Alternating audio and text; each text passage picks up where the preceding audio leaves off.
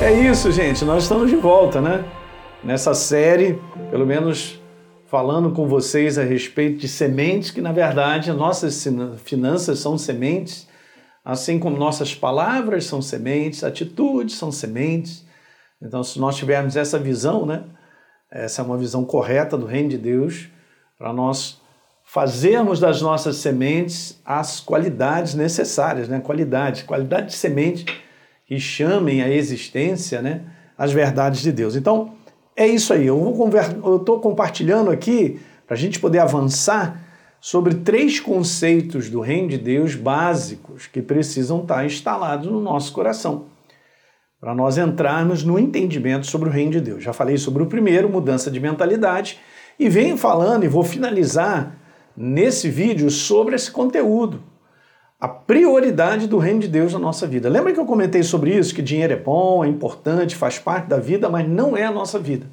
E nós temos que tomar cuidado com base justamente em Mateus 6, 24, onde Jesus falou que só existem dois senhores. E o homem serve ou a um ou a outro. E aqui é uma versão amplificada só para você ter o um entendimento sobre essa questão de dinheiro, que no original está escrito mamon, ok? Riquezas enganadoras, possessões ou qualquer coisa em que o homem ele deposita confiança, cara. E aquilo aqui acaba abraçando o coração dele. Ou o homem ele será servo de Deus, só estou lembrando para você entender, ou ele será servo do dinheiro, que é a palavra mamon. E mamon significa a personificação do Deus pagão da riqueza na antiguidade e significa amor às riquezas e dedicação avarenta aos interesses meramente do mundo, cara, mundano, do homem, né? Então, quando o homem, lembra disso, se torna servo do dinheiro, significa que o dinheiro já está dominando e ele nem sabe. Então, nós vamos continuar daqui, lembrando essa passagem de 1 Timóteo 6,9. Mas os que querem ficar ricos caem em tentação, em armadilhas, em muitos desejos insensatos e nocivos. Caem, gente. Não é talvez não. Que levam as pessoas a se afundar na ruína e na perdição. Meu Deus.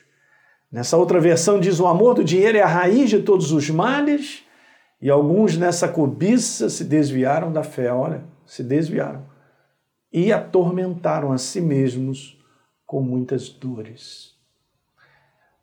1 Timóteo 6,10, na nova versão internacional, o amor do dinheiro é a raiz de todos os males. Algumas pessoas, por cobiçarem o dinheiro, se desviaram da fé e se atormentaram com muitos sofrimentos. Então, no dia, lembra, essa foi a última tela que eu coloquei, e daqui eu vou continuar.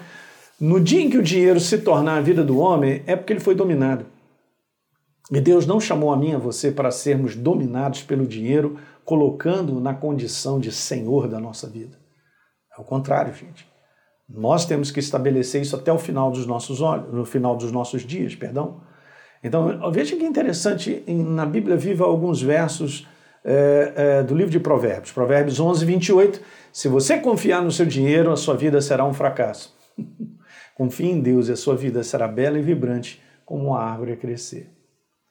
Veja Hebreus, é, pro, perdão, Provérbios 23, 4 e 5 juntos. Não esgote as suas forças tentando ficar rico. Tenha bom senso. As riquezas desaparecem assim que você as contempla, e elas criam asas e voam como águias pelo céu.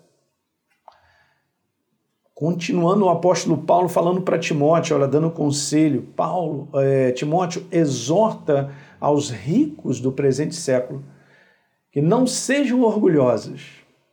Cara, riqueza com orgulho é um negócio. Cara, tem uma ligação nisso, meu Deus do céu. Nem depositem a sua esperança na instabilidade da riqueza, mas em Deus, que tudo nos proporciona ricamente para o nosso aprazimento. Veja aí, ó, na King James atualizada, exorta os ricos do presente século que não sejam orgulhosos, nem depositem a sua esperança na instabilidade da riqueza, mas em Deus, que nos concede generosamente tudo o que precisamos para viver satisfeitos. Que coisa tremenda, hein? Passagens bíblicas, gente. 1 Timóteo 6,18. Que pratiquem, falando sobre os ricos, exortando a eles que pratiquem o bem sejam ricos de boas obras, generosos em dar e prontos a repartir. Repartir, verso 19 que acumulem para si mesmos tesouros sólido fundamento para o futuro, a fim de se apoderarem da vida. A vida eterna é a vida de Deus, verdadeira vida. Se apoderarem da verdadeira vida. Então eu quero te falar que Deus não é contra a riqueza. Entenda bem isso, gente. Ele é contra a riqueza se apoderar do homem, tornando-o infrutífero. É bem diferente. É bem diferente. Ok? Então isso é importante, porque o assunto que eu estou conversando sobre o conceito é priorizar a Deus. Priorizar a Deus é colocá-lo em primeiro lugar. É colocar ele no centro. Ele é centro da minha vida em todas as áreas. Ele é centro da minha vida sobre finanças. Eu sirvo com as minhas finanças. Senhor, fala comigo. Elas não me dominarão. Ela, as finanças na minha vida e na sua, pelo conceito do reino, são apenas instrumentos instrumentos abençoadores, não só para a sua obra sobre a face da terra, mas para as pessoas que estão ao nosso redor. Nós crescemos com um pensamento natural. Isso é o mundo da sobrevivência. Nós vivemos assim, vivemos nesse mundo, a maior parte de nós foi transformada.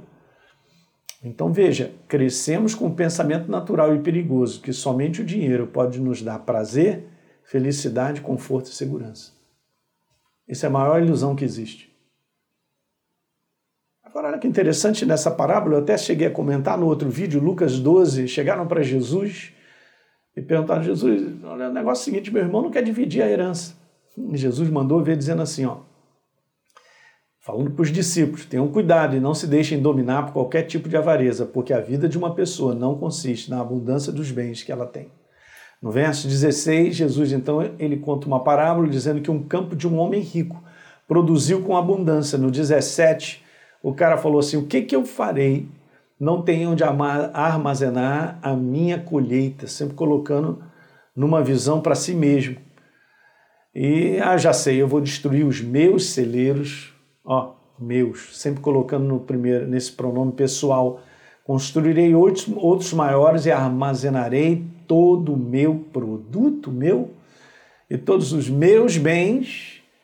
Aí fica tranquilo, você tem depósito para muitos bens, para muitos anos, pensando só em si mesmo. Descansa. Esse, esse, esse é o, a parábola de Jesus está mostrando o conceito desse mundo, gente. Do domínio do dinheiro sobre a vida de um ser humano. No verso 20, Deus diz para ele: Você é um louco, cara. Essa noite vão pedir a tua alma o que você tem preparado para quem será assim é o que ajunta para si mesmo o tesouro e não é rico para com Deus. Viu só? É um sistema, é um outro Deus. Ou você serve a um ou serve a outro. Em Mateus 6, 24, você não pode servir aos dois. Ou você serve a um ou serve ao outro. Ou o sistema do reino está fluindo no teu coração e você mantém ele vivo, ou o outro sistema, que é o sistema da sobrevivência desse mundo, ganhará espaço. E aí mesmo, em Lucas 12, Jesus continua dizendo, a seguir Jesus dirigiu os discípulos, dizendo assim, por isso eu digo a vocês, não se preocupem com a sua vida. Quanto que vão comer, vão, né? nem com o corpo, quanto ao que vão vestir e tal. No verso 22, é... de novo, eu repeti, perdão. Vamos lá no 29 então. Portanto, não fiquem perguntando o que, que vocês vão comer, beber, não fiquem preocupados com isso. Né? Olha só que interessante. No verso 30, porque os gentis de todo mundo é que procuram essas coisas, só podem olhar para si mesmo. Mas olha só que legal essa declaração de Jesus. Mas o Pai de vocês sabe que vocês precisam delas. Uau! Meu Pai cuida de mim. Eu quero declarar que Deus cuida de mim, cuida de você. Então, no verso 31, busque antes de tudo o seu reino, e todas essas coisas serão acrescentadas. Olha 32, não tenham medo, ó pequenino rebanho, porque o Pai de vocês se agradou em dar o seu reino. O que, que é isso? Eu quero te falar, se você é uma nova criatura e eu também, nós já estamos no reino de Deus. Nós já somos assistidos por Ele. Isso é por fé, queridos, mas não significa que a gente não responda a Ele em termos de ser doadores, né? como instrumentos, é, a doador sobre a face da terra, na generosidade, porque é assim que funciona. Plantou as sementes, você colhe o resultado. Ok, mas isso é uma verdade. Eu tenho uma aliança de cuidado, de assistência, você também pela obra de Jesus na cruz do Calvário. O dinheiro, gente, acaba se tornando o Senhor da prioridade da vida do homem. Não permita isso na tua vida.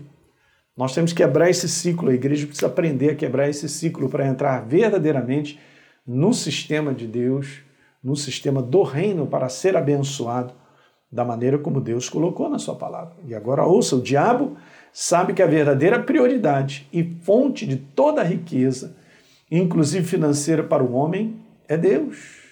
Ele sabe. Então ele vai te falar, ele vai te fazer pensar o contrário e vai proporcionar situações para que eu não caia no sistema verdadeiro. Um sistema onde a fonte de tudo nesse mundo é Deus. Ele é dono do ouro, da prata, ele é dono da alegria, do prazer, do ânimo, da força, ele é dono da saúde, ele é dono de tudo que existe, opera fazendo milagres para cuidar de você e de mim até o final. O diabo sabe.